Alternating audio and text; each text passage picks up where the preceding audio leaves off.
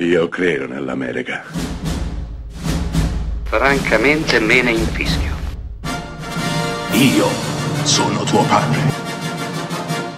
Anna Nishimasa. Rimetta a posto la candela. Rosa bella. Più di 300 recensioni alle spalle e non abbiamo ancora parlato di Forrest Gump di Robert Zemeckis con Tom Hanks 1994. Imperdonabile, ma rimediamo immediatamente. Forrest Gump è una parabola di 30 anni attraverso la storia americana, una parabola vista attraverso gli occhi di un bambino che diventerà uomo. Forrest Gump, appunto, uno straordinario Tom Hanks si può pensare di tutto, si può pensare che questo film sia troppo facile, che sia un po' zuccherino.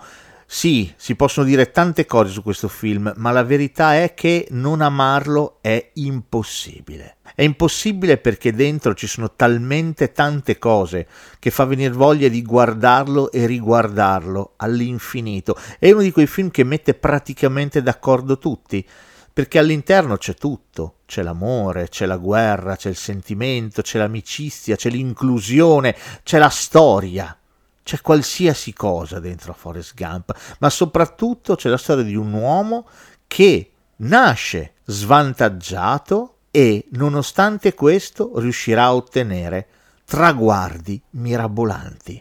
La cosa più bella di tutte è che otterrà questi traguardi quasi non rendendosene conto. La storia quindi di quest'uomo men che ordinario, che diventa invece straordinario, tocca la vita di tanti e illumina la vita e il destino di tanti. Forrest siamo tutti quanti noi, intrappolati, imprigionati nei limiti che le persone ci cuciono addosso e che troppo spesso impariamo a vedere come nostri, quando in realtà non lo sono e spesso e volentieri non sono nemmeno limiti, ma sono occasioni, sono opportunità. Basta avere il coraggio di saperle cogliere, il coraggio di correre, di andare oltre. Questo è Forrest Gump, un inno alla vita, un inno all'essere ciò che si è, fino in fondo cercando di evitare le etichette che il mondo cerca di affibbiarti e cercando solamente di fare a tutti i costi la propria strada.